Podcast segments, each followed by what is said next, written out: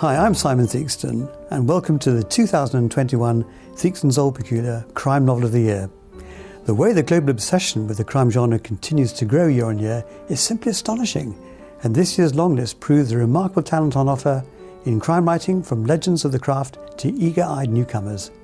The shortlist is already too close to call, so we encourage everyone to get voting. A hearty toast of Old Peculier to all our long listed authors for this coveted award, and we look forward to what we know will be a fiercely fought competition. In the meantime, I'm going to have a glass of Old Peculier because they say an Old Peculier and a crime novel go very well together. I'll tell you why if you come to the festival in July. Good health.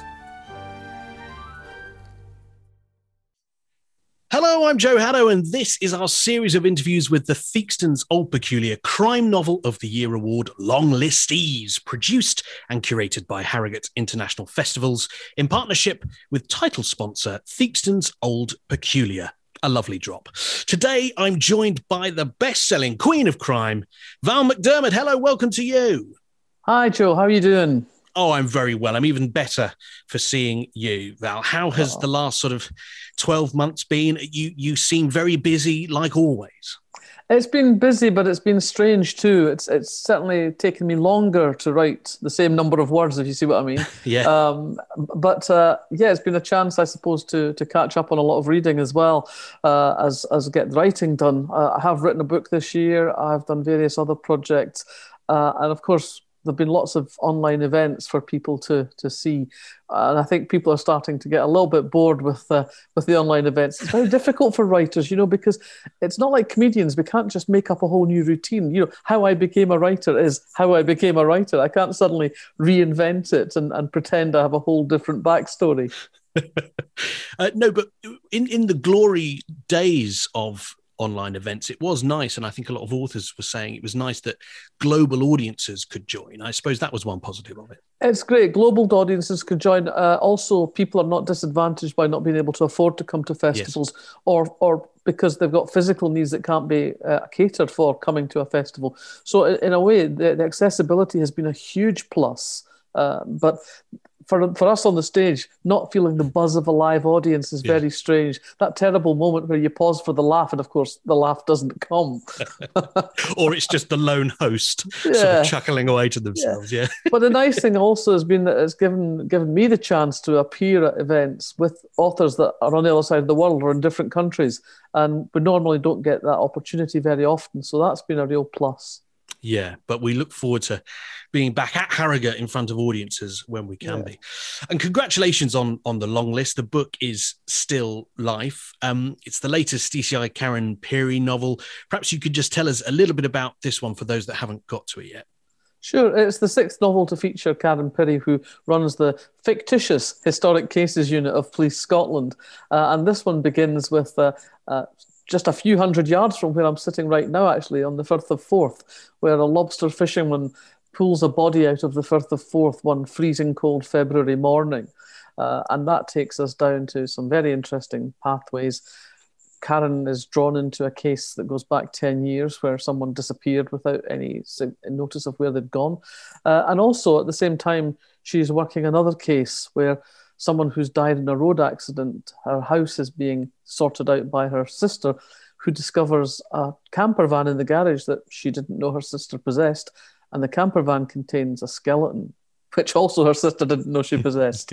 so these two cases are, are sort of crossing over as, as the book progresses, and they, they take Karen on a, a physical as well as a, as a psychological journey there, there are uh, COVID references in this book, so it, you you made it very much up to date. And I just wondered when you added those, because I sort of imagine that you probably finished or finishing the book when all this nonsense started last year.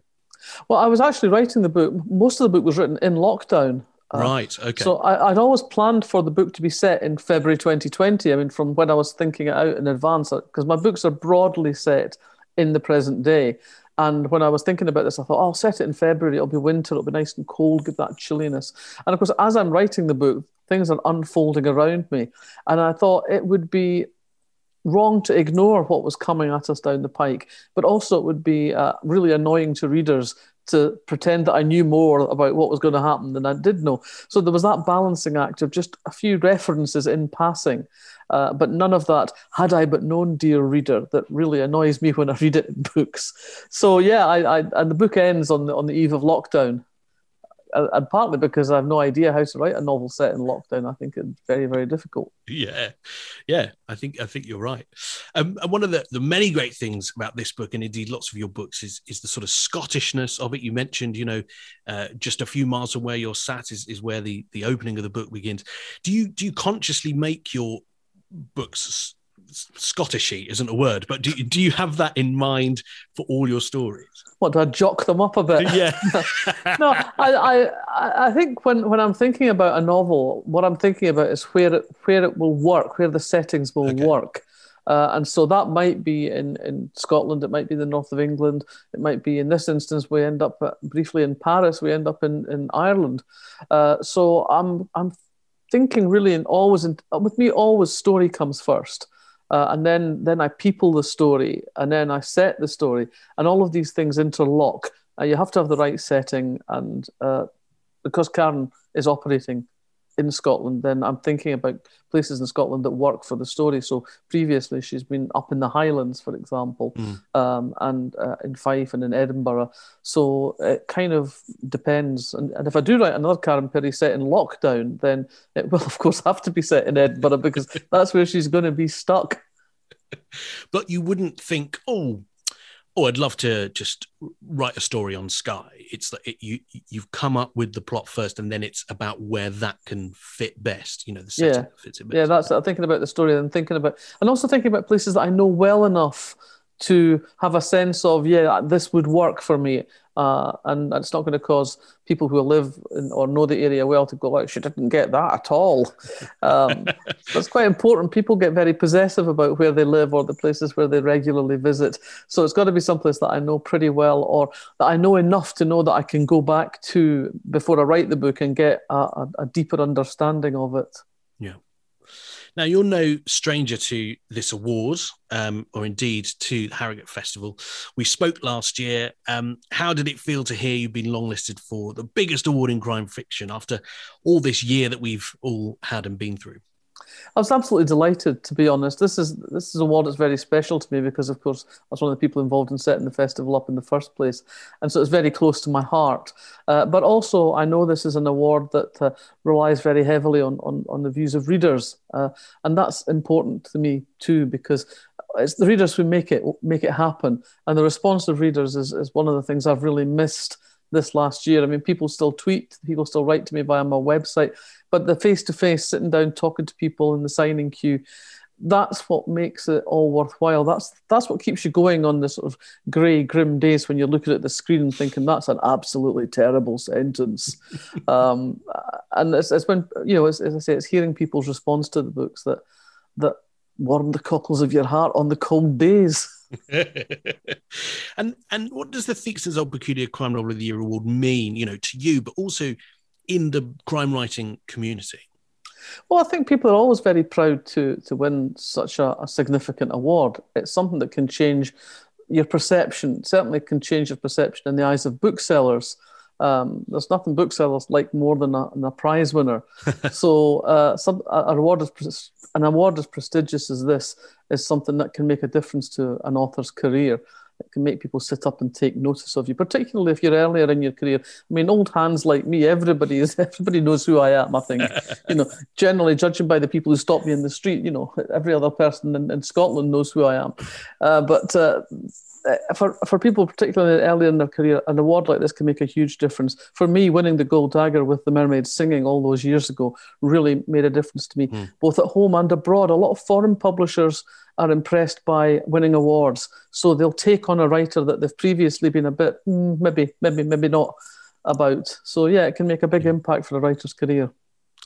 And finally, Val, we've talked about, you know, doing these Zoom events, these online events, and how great it will be when we, we're in front of an audience again, just like at, at, Harrogate. What we weren't able to go last year to the festival. What what did you miss most last year about not being at Harrogate, and what what are you looking forward to in the future when we can be again? I was missing the conversation, the gossip, the chat, seeing seeing friends, you know, seeing writers that I haven't seen all year. Um, it's always very sociable, Harrogate, and it's also very democratic. You know, readers and writers and publishers all mixed together in the same bars, and so it's that it's, got an, an unrivaled atmosphere. Uh, and I have to say, I also missed the chance to to play with the band, the Fun Loving Crime Writers. You know, we've not been able to play all all through lockdown. The last no. time we played was last February at the Paisley Book Festival. Um, and we're all just gagging to get back together on stage again. So that's something to look forward to. I'm not quite sure when that's going to happen, but we're certainly all aiming for that with, with excitement and glee. Because you were so in your stride by, you know, February last You've been doing loads, didn't you? Yeah, well, but, but Glastonbury, for heaven's sake, who would have thought a bunch of middle-aged crime writers could end up on a stage at Glastonbury? It's just, it's insane, really. just shows, you know, I mean, it's like, you know, I've been doing this a long time now. My first book was published in 1987, but there's still fresh pastures and new challenges, and that's what keeps me going. Is the, the, the way that the crime novel has has expanded in terms of its scope and its possibilities over the last thirty odd years uh, yeah. means that I'm never doing the same thing again and again and again. It's it's always fresh and exciting and and, and challenging, and that's. That's what keeps you going as a writer. You don't want to be stuck in a rut thinking, "Oh God, here we go, Detective Inspector Grumpy again." You know, I couldn't be doing with that. no, and we also all know that most crime writers are want to be rock stars, don't we? So absolutely, yeah, yeah. Only so you're living out the dream. We're living the dream. Yeah, we're the, we're the envy of our colleagues. Well, we hope we could see you, the band, on a stage soon, as well as doing events. Uh, remember, all of our long listed books are available to buy from WH Smith. And if you've already read Val's book, and you know that you want it to be the winner, well, head over to harrogatetheakstoncrimeaward.com where you can cast your vote. Val, so lovely to catch up with you, and I hope we can do it in person very soon.